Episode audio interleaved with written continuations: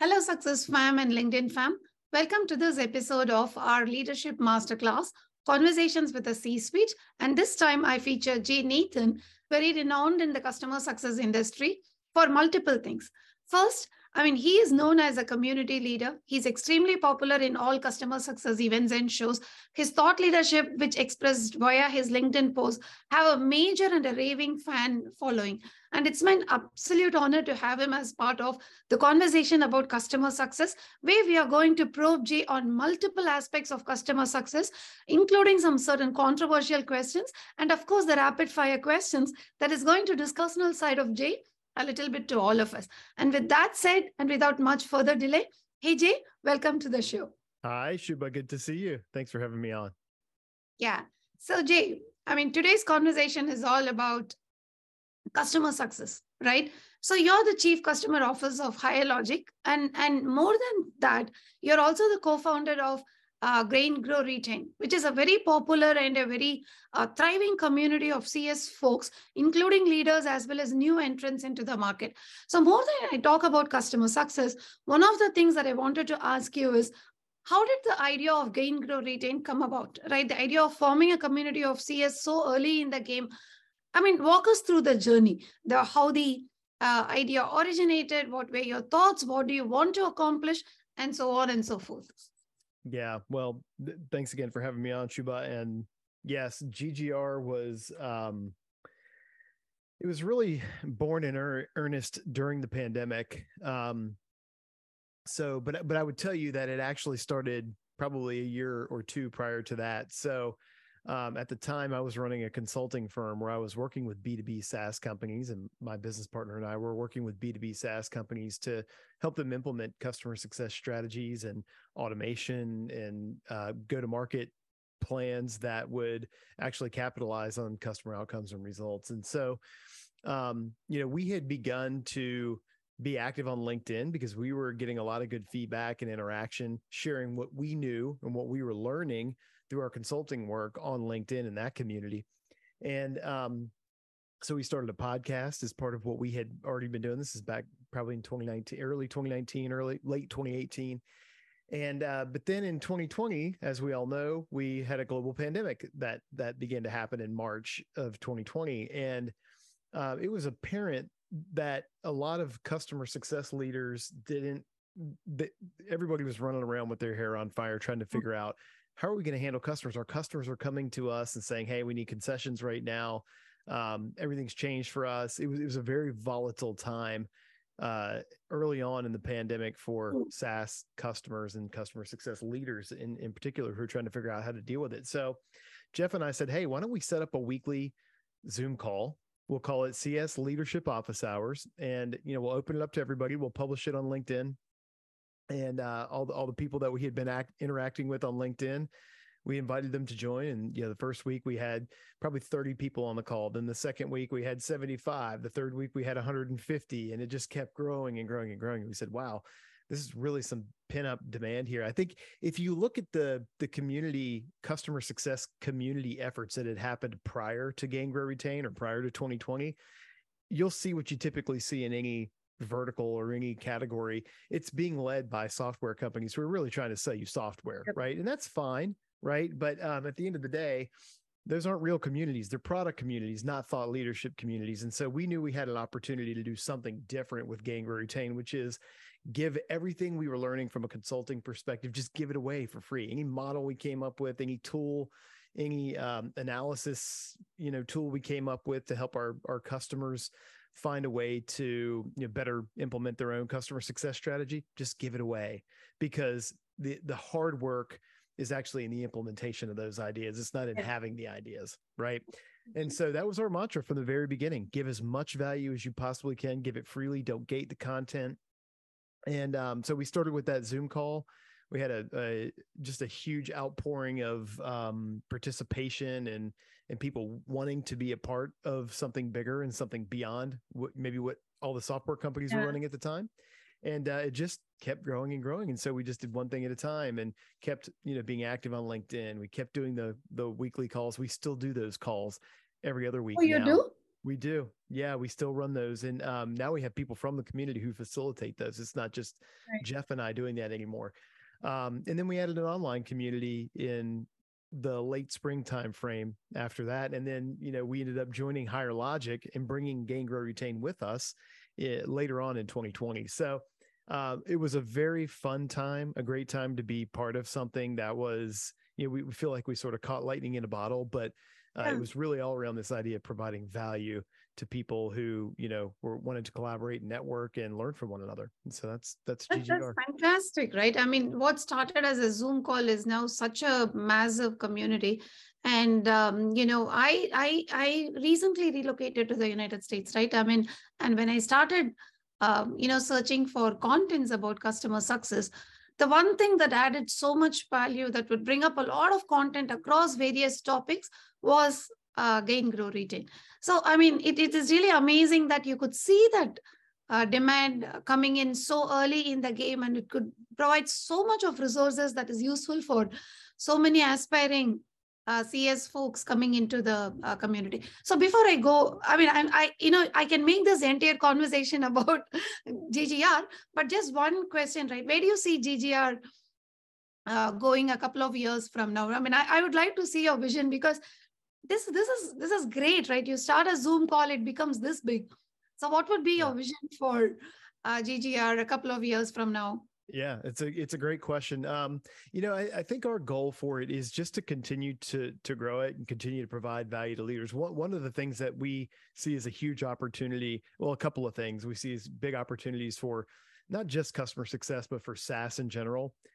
The the industry is going through a huge change right now. You see it; the valuations have been crushed by these, uh, in, you know, in these subscription-based businesses, and uh, we think there's a huge opportunity to professionalize customer success and turn it into more of an operational part of the business and not just a team. We'll talk maybe more about this later, but the way the product is built, the way we market and sell, the way we deliver on the back end, the way we partner with other companies is all going to be part of a customer success motion. SaaS companies intrinsically are customer centric. The the the yes. pricing models, the the um, you know, the ability to cancel if you're not getting the value. That's all very inherently customer centric, and so um, I think more and more as the the world continues to change, we'll see more product led growth, more product led customer success. Certainly, AI is going to play a role in yes. customer success in every other function. By the way, it's not going to take anybody's job necessarily, but it's going to play a factor in every role. Um, and so, you know, I think we we just want to keep building it and sort of look to the next wave of not just where customer success is going, but where SaaS is going and support that, you know, sort of customer led, community led type of growth mindset. Wow, that would be great, right? That would be phenomenal as as you steer the uh, direction of customer success. Now, let me get to the topic, right? I mean, I have so many questions from just five minutes of what you said, but I will just. Uh, so, the number one question, I'll start with the uh, the controversy around customer success, right? See, I do not really belong to a SaaS background. Okay. I, I worked in as enterprise software, then I'm in telco telecommunications, mostly in the platform space. At least in the circles that I have been, the, the continuous question of do you really need customer success still exists? Right. And I have heard some really controversial statements like, you know, you just roll up a program management office that, that does coordination across various groups you call it as customer success. And now there is a huge hype around it which is not justified. There are some that say customer success should be more technical. There are some that say customer success should be more salesy understand rev ops etc etc and some say customer success should just be the glue that brings the organizations together right? Now answer this for us and all our listeners. Do why do we need customer success? Is it true that cs is just program management office or why do even non SaaS companies or SaaS companies, what is the need for CS to exist? It's a great question. Um, sometimes I ask myself that, honestly. Um, I think we have to separate the, we have to separate what we call the department customer success from the outcome that is customer success, right? Um, I think, you know, for, first of all, uh, there is no one size all fits all answer to how you deliver customer success.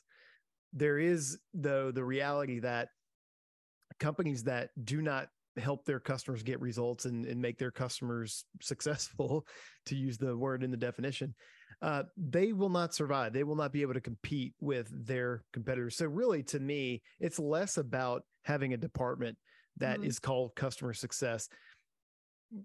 It, it's about having a great product. It's about having the right level of service and support around that. And then it's also about building that outcome measurement and results management motion into whatever is there. You can call it whatever you want, right? But the new thing with customer success that we didn't really have before we got into the world of SaaS was I could see what's happening in the data from the back end of the of the product itself because it's all multi-tenant hosted in one place. Yes. We get the data, we can see what's going on, and we can coach and guide our customers to a better outcome that they than they could receive on their own. That's intrinsic to the model. So whether you have customer success managers that do that, or whether you add that responsibility into the product itself to where it's measuring and putting the results on the screen so that users can then take the appropriate actions through the product or whether you have account managers who are trained on those certain aspects of how to go drive results and outcomes with the customer in parallel to positioning new solutions to expand their subscription or their services that they buy from you it's all customer success right? So there's not a one size fits all uh, version of it. I will say I think there are probably a couple of different models. One, if if you're a product led growth type of company, so think Calendly, think about um, you know even HubSpot is sort of product led at this point, especially yeah. with their CSM products. But any, there, there's product led growth. There's inside sales, which is more of your mid-market SMB type of outbound selling motion. And then there's enterprise, right? And then there's sort of like strategic accounts on the far end, yes. right? Which it sounds like you have some experience with as well. But the customer success structure looks a little different in each one of those motions and it really matches the go to market model. Um, but you know, I've said it twice already. but There is no good, there is no one size fits all, but I think there are some patterns that you can follow that sort of follow those go to market models. And so that's what we're, we're focused on is, is trying to figure out, you know, what are the best practices right now for each of those models. Yeah. So the, the, the takeaway for me is that, I mean, whatever you do, bring a customer centricity into what you do across. And it's not really about a function it's about what you um, uh, you know deliver right? That's right. It's what you do. It's the activity. Now who delivers that activity? Yeah. It really doesn't matter to me as long as somebody's doing it right? Um, yeah. there's a there's a guy i always like to call him out. I don't know if you know if you do you follow greg Daines on linkedin? Yeah. Mm-hmm. yeah yeah so, yeah i do. Greg's done some amazing research data based research on retention and one of the factors he's found in analyzing literally probably tens of thousands of renewals and uh, the retention associated with those renewals is that the simple act of measuring the results that a customer is getting and, and working with the customer on what those results are and how to make those results better. If you do that, your lifetime value extends by six times versus if you don't. Okay. And so what that's saying is customers, eh, when we interact with our customers that way and we actually have a focus on their outcomes, not their product usage necessarily, not their adoption, that's a tactic, it, eh, but their outcomes, we're six times, we have six times longer LTV. So that's the motion, right? And again, I don't think you have to be a customer success manager to do that. I think you could do do it through the product. I think customer success managers should be really good at that, right? Uh, right. even though there are other responsibilities being tacked onto that role, which you know is fine. Um, so anyway, that that's uh, we we can talk more about Greg later, but I always like to give him a shout out because he's done some real hard hitting research on retention and renewals from a data perspective, and he he's got some really interesting findings on that on that front. that that goes to prove the point, right? Yeah. Um, so so you talked about go to market motion and all that, right? So if you actually see, I mean, organizations have three go-to-market functions, essentially the sales, the marketing, and, and to some extent the revenue office as well, which comes up with a revenue strategy, etc. Now, customer success becomes the fourth uh, dynamic into the entire go-to-market motion. So in your opinion, how can CS differentiate itself from these players? What value can CS provide? in accelerating the go to market motion or in sustaining that right your views yeah um again you know whether whether the cs team owns revenue or not they should always be thinking about how to impact it. Yeah. It's the it's the business side of what we're doing. We're we have to all recognize that we're part of businesses that have investors that have um you know that are working towards growth and profitability. That's how a business um stays in business and provides opportunities for employees and provides returns to shareholders. You have to do all those things. So you know one of the one of the i think maybe fair uh one of the maybe fair um uh criticisms that we get in customer success is that we're just blindly focused on the customer right? Which is not a bad thing but the whole company should be focused on the customer not just one team. Yes. Right? And that should be led by an executive team who understands the benefits of focusing on a customer and keeping that focus in balance with the needs of the business and the needs of the employees. Yeah. Right. Yeah. Yeah. So, um, you know, I like to flip your question inside out. Sure. I don't think it's about finding a purpose for a team called customer success. I think that's the that's a backwards way to look at it. I think we need to say what's best for the customer, what's best for the employees and what's best for the business and then how do we apply our best people our best processes and automation and tools to achieving those outcomes. And then from there roles will fall out and those roles will have certain responsibilities. Maybe it's the results conversations with enterprise customers that i talked about earlier right? Maybe it's maybe it's product led customer success in that case. But so i i am you know, after doing this for many years now, I'm of the opinion that you should never start with the assumption that you just need a customer success team first. You should also always look at the business problem that you're trying to solve, the customer problems that you're trying to solve, and back into that, and then assign assign roles and resources to those problems according to the needs of your business. Does that make sense? Yeah, it makes sense. But you do agree that you know CS whatever you call it, whatever the CS role you define it to be, CS should definitely have an impact towards the overall uh, go to market results and the outcome of a company correct? That's what you 100% yeah. So uh, a great statistic here and um, there's another article uh, that i just spent some time reading over this past weekend by uh, jo- Jacco van der Kooij from winning by design. Love this mm-hmm. guy and, and their content. Um, but by the time a SaaS business reaches about 50 or 70 million dollars in in ARR, mm-hmm. most of the new bookings, a majority of the new bookings typically come from the existing customer base. That means you're expanding and you're upselling those customers. So what we want to try to do is show customer success with what they buy from us initially and then quickly position additional value, whether that's through expanding what they've already bought, upselling, or it's through cross-selling into other departments um, or adding new products into the mix.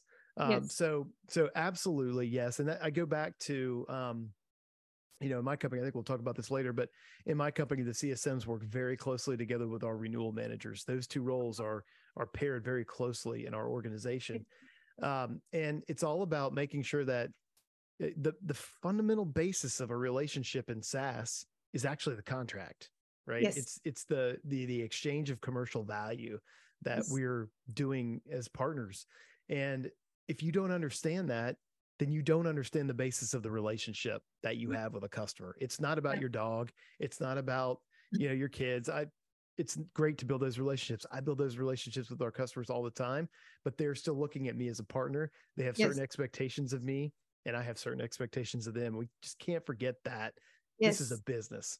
That is true. That is so true. And just to add on to your point, right? I mean, see, we live in an era where, um, I mean, I want to know your views on this. We live in an era where people do not buy based on information because information is available in plenty, but people are moving towards buying based on trust, right? If they're opening their wallet for you, it is because they want um, to really know that your product is credible, which is a feedback that can only come from people that have already used your products, right? So That's your right customers become an become an extremely important uh, factor for new buyers right you're not going to be able to attract new business so so then the whole factor of the customer experience, right? The experience that your existing customers have becomes very, very important.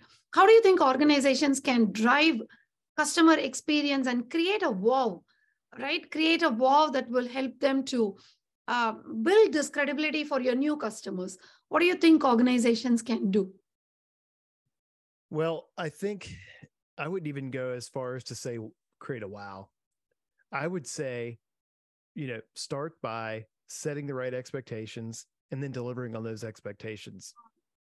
Just do what you say you're going to do, and you'll already differentiate yourself from 90% of the other vendors in your space. Right. Um, there's a there's another book uh, called The Effortless Experience. Mm. Uh, Matt Dixon is the author of that, and some other folks. Great, great foundational text, research based, data based book. And what they have found, like part of the outcome of writing this book, is that their mantra is now stop trying to delight your customers. Just do what wow. you're going to say and reduce their effort. Make it easy for them, right? Um, so I think you know by by coming through on your brand promise, coming through on what you say you're going to deliver in the from you know from the earliest stages of awareness in the buying cycle, and then making things simple and seamless and easy for the customer. That's how you create a customer that will reference for you. Wow. And it's a really important point you made. This is all about trust. Yes. It's all about trust, right? And everything we're doing in the sales cycle is building trust, building trust in the product, but yeah. not just the product. It's the it's the company and how we deliver, which yes. is why, you know, we think of onboarding as part of the process. We think of the sales and marketing as part of the customer success process. Mm-hmm. A SaaS business is a customer success machine. Machine. Right? It's a very yes. customer centric way of doing business. Um, so yeah, it it's uh what you said is spot on. That's just beautiful what you said, right? I mean, I'm just amazed at that simple insight that you gave. Just do what you promise and you know, don't look at wowing the customer. Right. Yeah, I mean, there's always there's always time for that, right? And, and yeah. that, but wowing the customer tends to be done on an individual basis and it's sort of you have some people that are really good at wowing the customer make them feel really good and you have some people that just aren't wired that way. But what you can always do is deliver the same way. You can deliver yeah. the same processes. You can deliver yes. a great product. Just hold up your end of the bargain. Just start there and you'll you'll be doing better than 90% of your competition i promise. Okay. Now then uh, a question tied to this right? Then it, this comes all about execution right so then the team and how you structure the team, what kind of roles you define becomes a very important factor, right? What kind of people you choose. So how, any recommendations on, uh, you know, how to structure a CS organization? Like what roles are inevitable to have and what roles are additional uh, good to have? And, you know, how this all ties into what you have said so far, right? If you could throw some light on that. Yeah, sure. Well, I guess one of the things that I'm a very big believer in is specialization. Right. You ha- you have to know what your job is if you're going to be good at doing your job. Right. Somebody said it. Oh, thank God for saying this.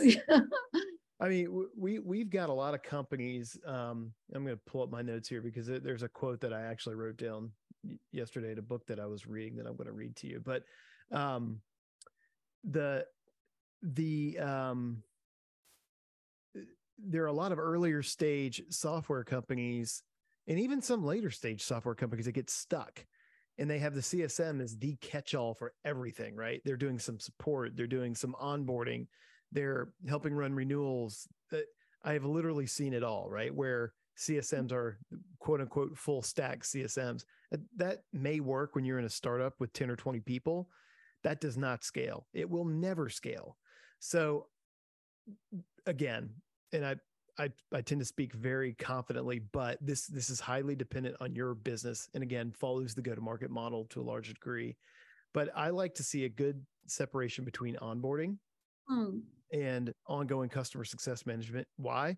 Because onboarding you, that that is an urgent thing, right? It's a it's a it's an activity that you have to do. It's like receiving a support ticket. You have yes. to respond to that, right? Yeah. So urgent versus important. You ever heard that yes. trade off, the Eisenhower matrix?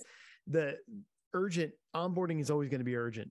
Support tickets are always going to be urgent, and you have to have a way to respond quickly and and engage quickly on those activities. And so I typically, again, you know, I'll, I'll leave room for for fudging around all this because everybody has a different model. But I typically like to see a separation between onboarding and ongoing customer success.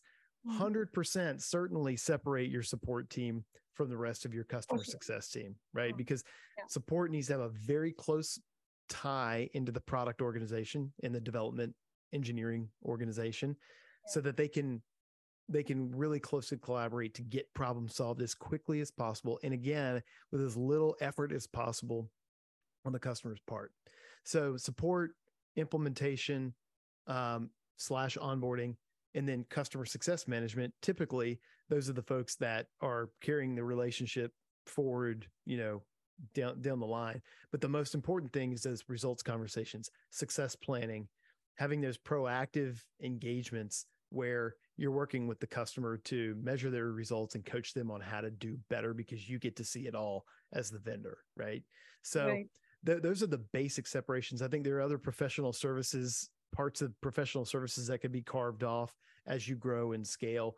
You know, certainly think about account management. If you have a really strong upsell motion, meaning you can go back to your base and you can sell a lot more to mm-hmm. them and it's not just usage based, then I would say also you that's when you have a really strong account management function as well that focuses on back to selling back into the base, right? Yeah. Upgrading them to a new pricing plan or adding on a new product where there's a need, right?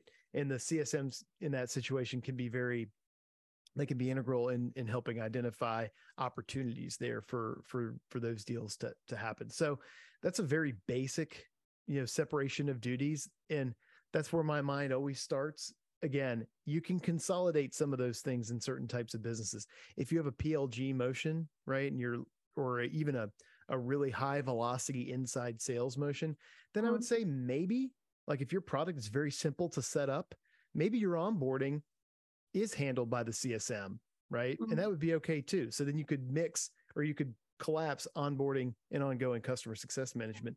But even then, you probably have a scaled team behind yes. you that has webinars running on a regular basis that's you know training seminars uh, creating knowledge bases, things that help the CSM scale and do that job better if they have both of those responsibilities. Yeah, yeah. How about uh, CSMs um, taking over the role of account management? Do you encourage that? Um, do you think it's an okay practice to have, or? Well, yeah. I, I mean, I I do. I think it's an okay practice to have. Um, and more and more you see it happening, especially right now, because what we're realizing in the in this world is in the SaaS world that we're in, the technology space, is that for the past 15 years, we've had a ton of investment coming in to the space, right? In the form of private equity dollars, venture capital dollars, uh, private seed investing. And we've created really bloated organizations. You've got account management, you've got customer success, you've got account executives and sales. Like we can't carry all this cost. So the question is, how do you achieve what you need to achieve as a business, what's possible yeah. with the most in the most efficient way possible? And I think yeah. you'll you'll start to see patterns emerge where um, you know, in higher velocity worlds, CSMs may own more of that expansion yeah. motion directly. And in more of an enterprise or a lower velocity kind of model, there's probably separated roles, right? right. And so, and I, I think we're going to get more efficient in that over time. But there's there's always this old idea that, hey, if you're selling, then the customer's not going to trust you. I think that's that's not that's BS, right? Like, yeah. you have to build trust to be able to sell to a customer. Now, yeah. we have to make sure we're we're coming from the right place. We're not over incentivizing people to sell. Yes. So that we damage the relationship in the process. So they're pushing too hard and selling the wrong solutions. Yeah, yeah. yeah. So one, um, what I have observed in my, um, you know, try, in my experience trying to do upsells and cross sells is that once you have a good relationship and once the trust is built, the conversation is about not about explicit selling. The conversation is about how can you add more value? Or you know positioning yeah. specific products to a customer's problem. They become more and more transparent with their day-to-day challenges. And so the conversation becomes about how we can solve those problems rather than just going and you know throwing a catalog of products and saying do you want to buy this? I think the tone of the conversation has changed because cs is able to you know build that trust and extract those problems uh, from the customer. That's what i have observed yeah it's an evolution of what we i don't know what we used to call solution selling right I mean, where you would really try to understand the context of the business before you position yes. a solution. And yes. I mean, that should, that is, should be happening almost in our sleep these days. But the CSM, if they're really engaged at a business level, should be well, well qualified to help tee up those opportunities. To me, it doesn't matter if they're the one closing it or not. Yeah. But they should, they should be looking for it and identifying it. Right then the question is there's all this i mean you could have a deal desk if you really have a simple expansion model where you, identify it and let the deal desk go you know do the contracting oh, yeah. work yeah, yeah. but if you're actually having to sell if you got new stakeholders involved so here's a good example right um i used to work for a company and we had an we had a uh, like a employee onboarding mm. solution but yeah. then we also had a scheduling solution and it was in one package it was like a suite but those two modules were bought by different parts of the organization, right? So the real I had the relationship over here, and I'm using my hands for the people that, that are listening. I talk with my hands, but the the people that are on one solution aren't the buyers of the other solution, but they can help you yeah. identify leads. So especially in a cross sell situation where you're selling to a different department, then you probably do want an account executive or an account manager in there doing the sales motion, developing that part of the relationship, figuring out what the contracting is going to look like. So that might be different if it's just an upsell motion, right? You might not yeah. have that separation of duties. So again, highly dependent on the way your business is set up, but those are some of the ways to think about it. You got to get really granular about the way your business works, who you're selling to, and how that works so that you can put the right resources on it. You have the right separation of duties whatever you do, don't just read all the articles on the vendor websites. That's not going to give you the answer. Yeah, yeah, right? yeah. That's true. So, so when you're measuring the success of CS, what are the top OKRs or whatever you want to call them, right? Outcome based uh, uh, success or outcome based uh, measurements. What are you measuring the success of a CS organization against in terms of specific quantifiable parameters? Great question. Um, I can tell you how we do it right now specifically. You know, if you measure if you measure depending on what kind of business you're in, if you measure your CS team by renewals right now, it's going to be pretty painful, right? Because you got a lot of consolidation in tech stack happening. People are looking to save money wherever they can yes. on, the, on their technology, right? And so, um, you know, what we wanted to do uh, going into this year is really give our our customer success teams something that they could control directly, there's so many other factors in a renewal, right? That they have zero control over. Yes. The best thing that they can do is, again, going back to having the results conversations. Do you have a success plan in place with every customer? Have you teed that up? Are we having, have we, you know, identified all the contacts for that account and have we had engagement of some sort with them? Have we made sure they've seen the success plan and the progress that we've made?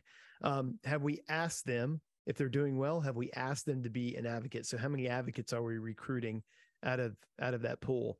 So we today we're very tactical on what we're measuring our our CS team on and it's it's going into the activity that we expect them to do not so much the i mean the outcome is super important to us as a business yeah. but again the business owns making sure that customers renew. Is the product still fitting the market?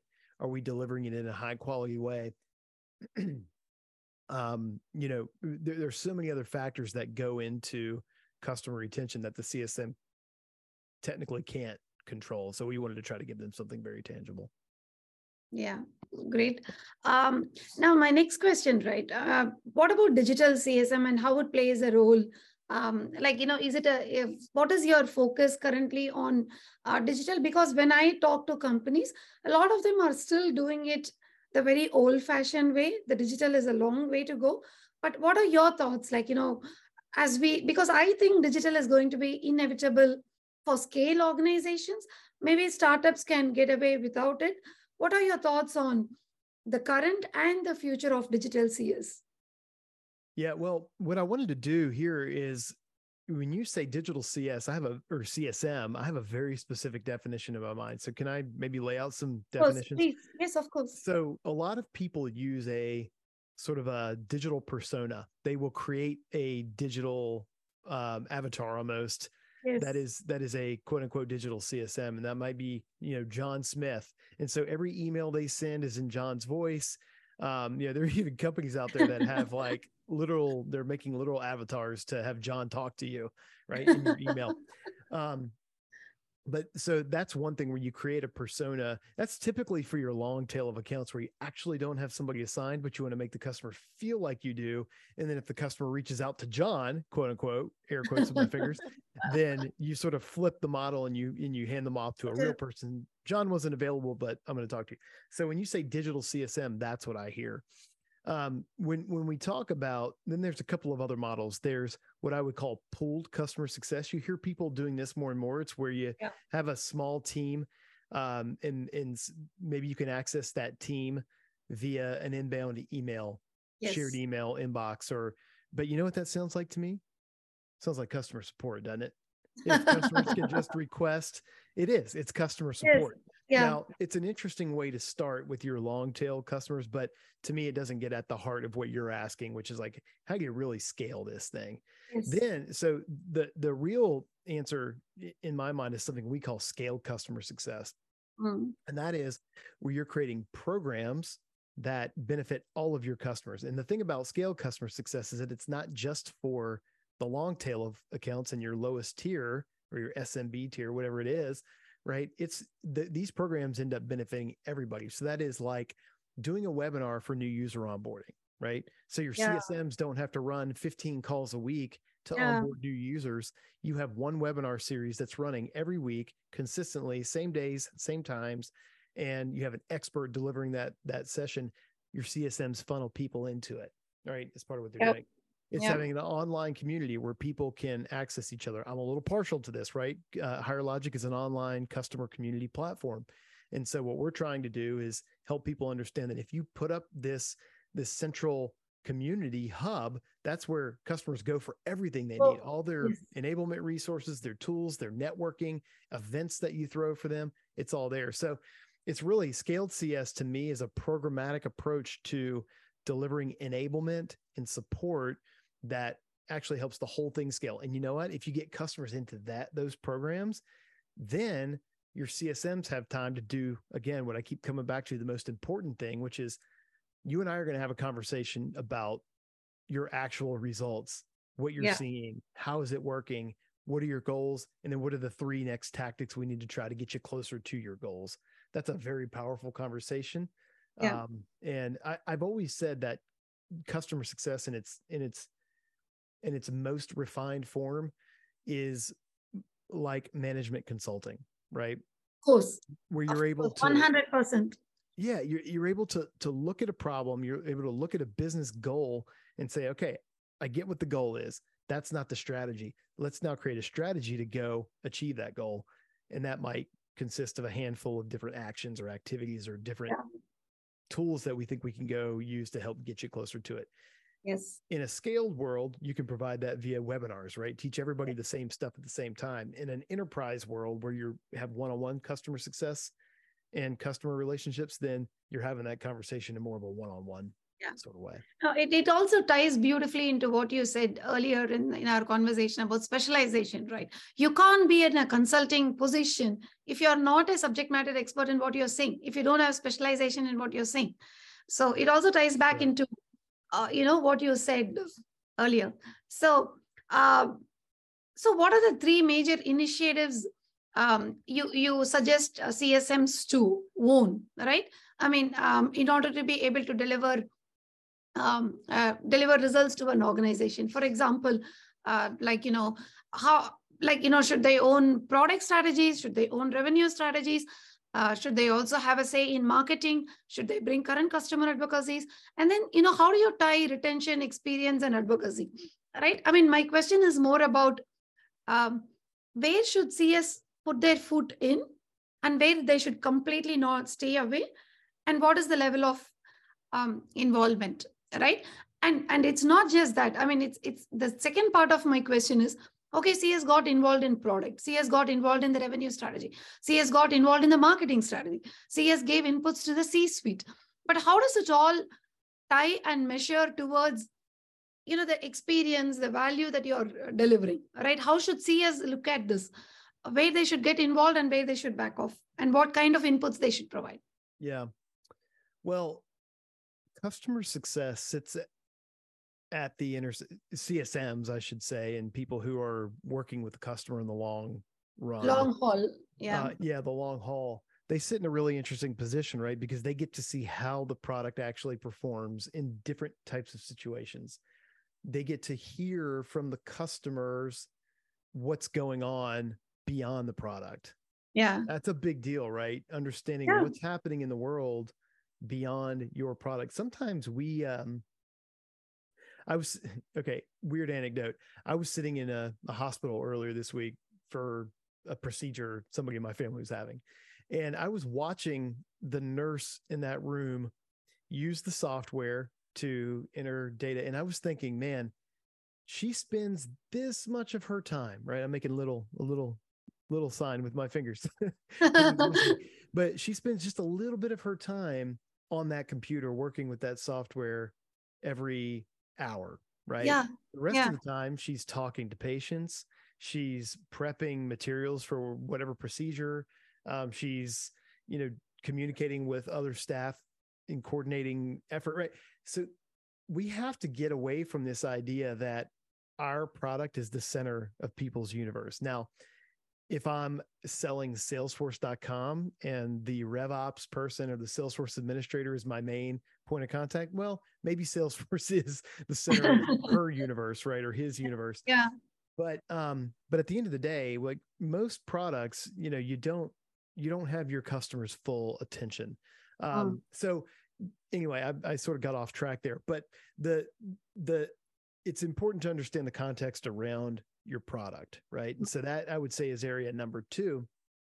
And having all that insight and that context puts you in a really interesting position to be able to provide feedback to product, to be able Products. to provide feedback to sales and marketing and the executive team on the go to market strategy. Like, hey, yeah. here's where customers are a fit, and here's where we see them struggle right now, even for our product, we are categorizing every single one of our customers into a use case.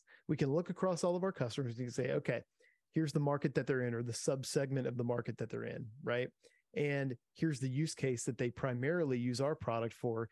And we know that there are a handful of use cases that are sure wins, right? If we if yes, we yes. do our part, meet our obligations, they're going to be successful with that and we're probably yeah. going to retain them for a long time then there are another set of use cases that are like this ain't going to stick right like if they're using this if they're using our product to do x y and z we know that it's only a matter of time. So our play there needs to be different right? Either you ride it out and let the re- revenue last as long as it can yeah. or you actually have to go sell them on a new use case. But that feedback into the go to market process is really important. And you know, to go big picture again for a second we we've talked a lot about SaaS embarking on sort of the next generation, this efficiency operational model where it's going to become much more efficient type of business than it has been. Selling to the right customers is part of that, right? Because you can't afford from a sales and marketing cost perspective to sell customers yes. that won't be with you for five, yes. seven, ten years, right? So yeah. I, I think, you know, CS can can is in a really interesting position to to to provide feedback in all those areas, particularly product, particularly market market. But that means we probably also have to be asking questions that get us beyond just the day-to-day use of the product. Yes, that is that is so true, right?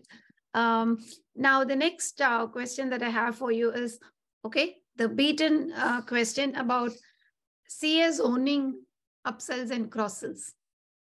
What is what is your stance on this uh, question?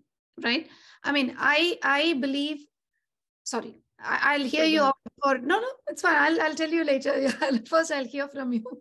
Well I, I, I think we've already touched on it a, a decent bit um but again it re- it really is dependent on your situation. But if if you're in a cross sell situation then that's probably again a cross sell being i'm selling a new product into a new division or the same product into a new division or new stakeholders. Why not let a salesperson run that motion? Right. We're at this point in the economy, especially in the B2B tech co- economy, let whoever has the best shot at closing the business go close the business. If it's an AE, fine, like have them do it. There's just got to be some coordination there. Um, so, uh, and I think, I think another trend that we'll see more of is there are more and more chief customer officers that are owning those functions, but they actually have some commercial experience themselves, right? Yes. So yes. they know what it's like to manage a pipeline. They know what it's like to um, help you know drive growth in the business yes. by the same token i think you see the same with cros right yeah yeah um and they're you, they're getting more savvy i used to think you know I, I, used to have a lot of empirical evidence to support it too that cros cro was just a title like the next title for a salesperson that didn't want to be yeah. vp of sales anymore yeah. they wanted to chief something right yeah. Um, so that was a little bit maybe pessimistic but um, but a lot of times it played out like that too. But now I think you see a, l- a little bit more holistic kind of view of the world from either a CRO or a CCO. I've known CCOs who have owned the entire go to market, right? Mm, but they yeah. call the role chief customer officer because it was most customer friendly. So, yeah. um, so I, again, there's not a one size fits all answer to that question, but, um, either, either way, you know, d- despite who actually drives the, the the opportunity in Salesforce, like who's managing that opportunity with the customer, you know, whoever has the best shot of closing it. Um, and, you know, I think that could be account manager, account executive. It could be CSM again in a high velocity kind of model. Okay. Because I have tried, I mean, in my personal experience, I have set uh, CSQL uh, customer success qualified leads uh, flowing into sales, especially in the case of cross sells, right? Uh, cross sells and new opportunities within the same uh, customer as just a CSQL and then passing it off to sales. But I'm being very transparent with you. The feedback that I've got from my CSMs is that we built the relationship. We did all the hard work. The credibility came because of the relationship that we had built. The lead came because of us. We understand the customer space better than the sales guy who's who's at this point an outsider. Yeah. So that that that controversy is beginning to come up you know. So this opportunity is for me to go chase because the lead came through me. I understand. So that's a challenge that that you know sometimes i currently face because humans being humans they want to be rewarded equal right? And yeah. especially when so so what do you think i should i or anybody in my position should be doing where a csm says it's a new opportunity but the lead came through me and it's the same space the same customer. I have the relationship. I know the space really well. I even have insights about what is the pricing that they are expecting. Why should i give it to sales? So yeah i mean it, it's a great question. And so what i would also say is it depends on the complexity of that sale yeah right yeah um and because at the end of the day there's there's a there's a several degrees of what you might do here right? the the simplest, the CSMs could just process the paperwork and you know, click, you know, do the booking and go go on, right? I think then you really do have a you have a you have a sales team, an in like an inside back to base customer sales team, and so then you, you sort of have to be careful depending on what the CSM role is. Like, do you need them to be doing? Okay, let me back up. Selling, closing deals, and coaching a customer on business strategy are two completely separate things, right? Can can one person be great at both of those?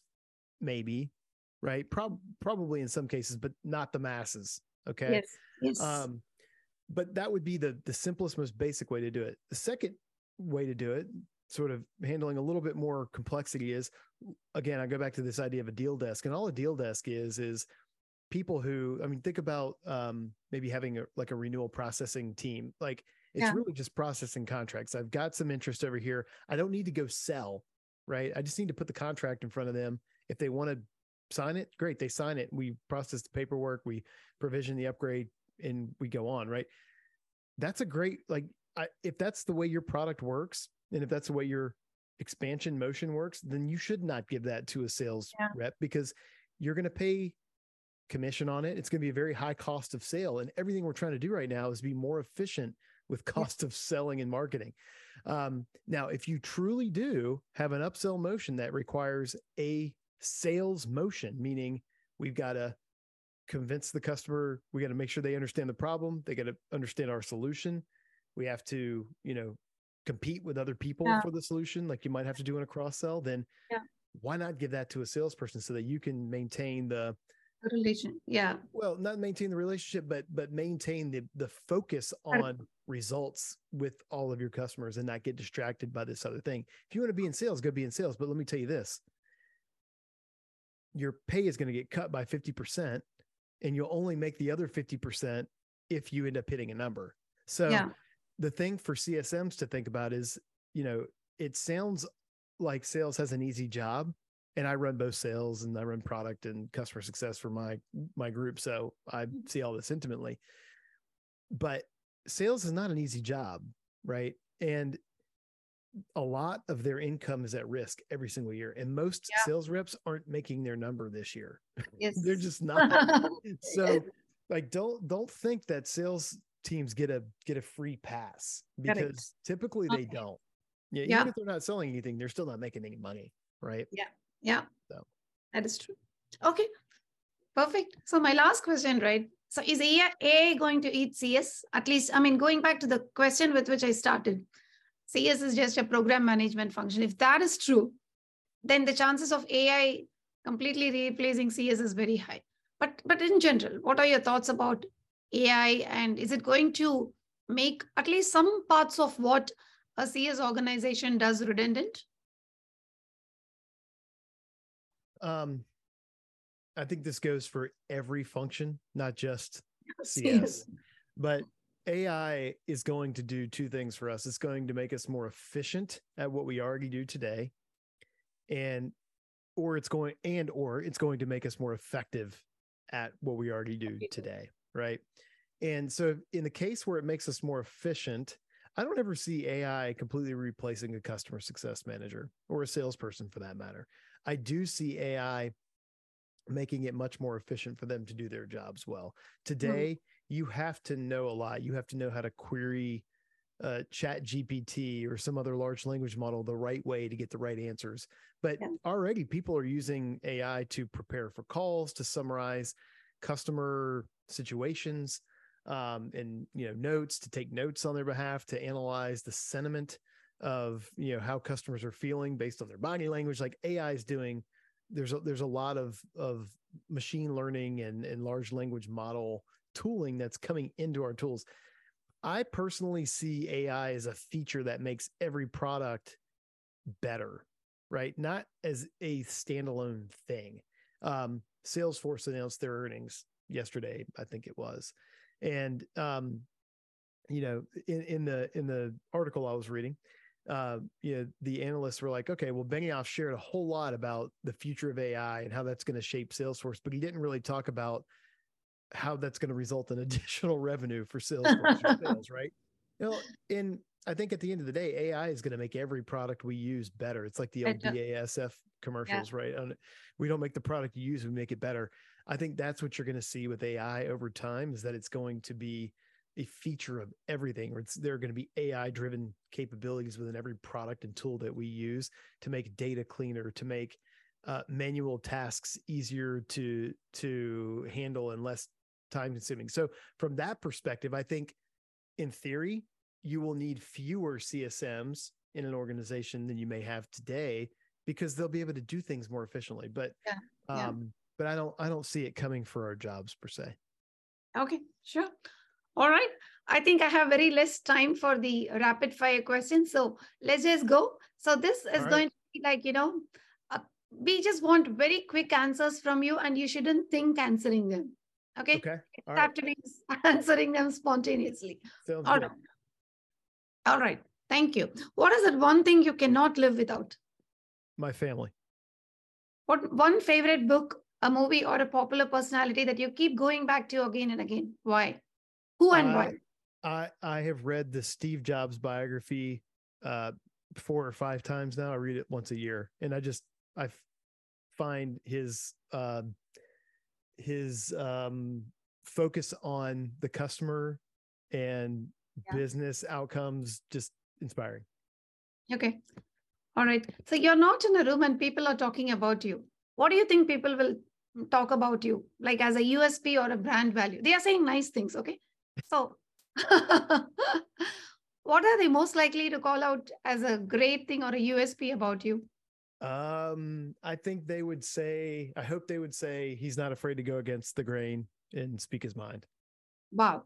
Okay. What did Jay in his early 20s wanted to be? Um, I always wanted to lead something. I, I when I worked for my Oh, yeah. first, I worked used to work for a huge utility, and I remember um, I was walking to lunch one day, and I the CEO of the company was walking to lunch in front of me, and I ran and caught up with him, and I just started talking to him and asking him all kinds of questions. So I always wanted to be, I always wanted to be in corporate leadership of some sort.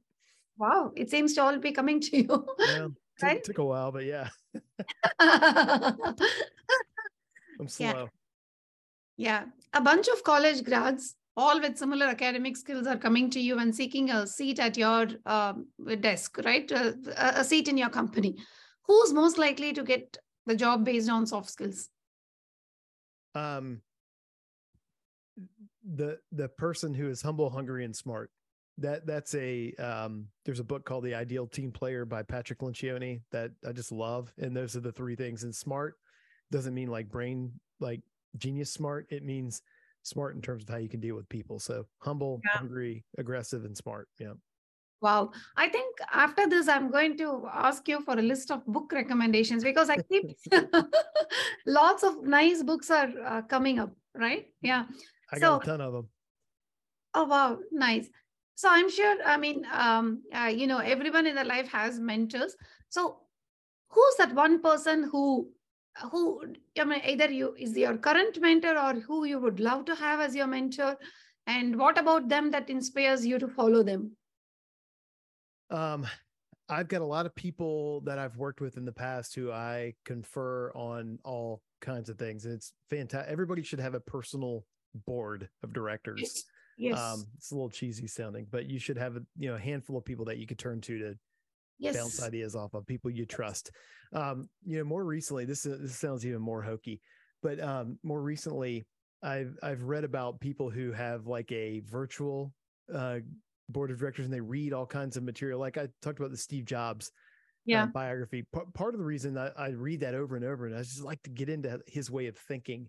And there are other people like that for me too, like Charlie Munger, Warren Buffett, uh, even like Abraham Lincoln. One of the people that I've been following and reading a lot of their stuff, and I read his book multiple times too, is Bob Iger, the guy who who is now back at the at uh, Disney as the CEO again. Yeah. I love loved but- his, yeah. Yeah. That Did you read that book? That, Yes, another yes. another one, uh, another great book, Ride of a Lifetime.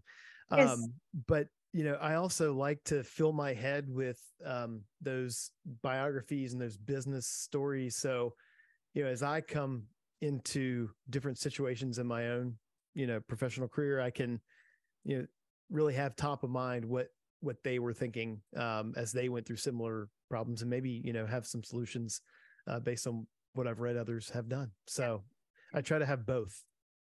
Beautiful. So if you were to do all over this again, that one thing you will never do, Oh, the one thing I'll never do. Yeah. Um, or what you will do differently. yeah, what I would do differently, you know, con- consistency is everything in life. Consistency and persistence. And so, you know, just just staying focused, picking one thing and just doing it every single day. Because if you can get improved by a quarter of a percent every day or every week, like over time, time passes so fast. That stuff just builds and builds and builds. And where I've chosen to do those kind of things in my life, I feel like I've made great strides and great progress. Where I haven't, where I've jumped around and not focused, I I feel like Yeah. I've failed. You know, so Yeah. I think it's just being consistent and focused on whatever I'm doing at the moment.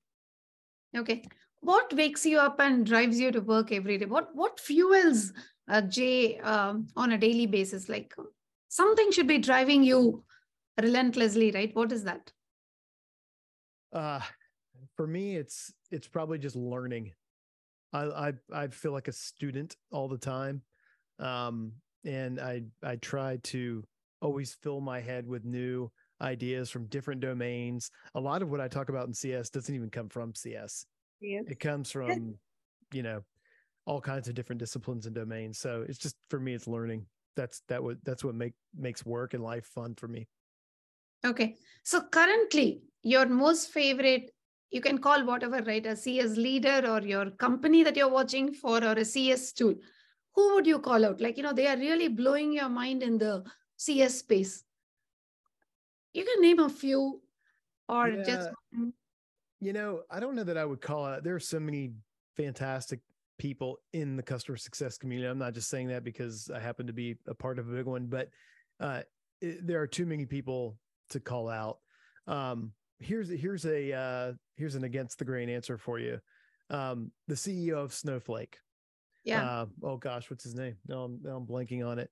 Um, again, another book.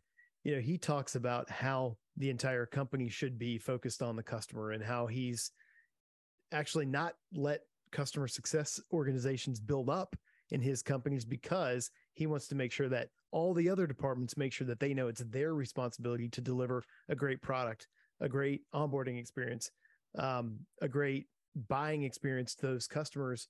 It's not just one team's responsibility. yeah. So, um, you know, there's an unconventional answer for you. The CEO of Snowflake, who's what is the book you said? I missed the. Yeah.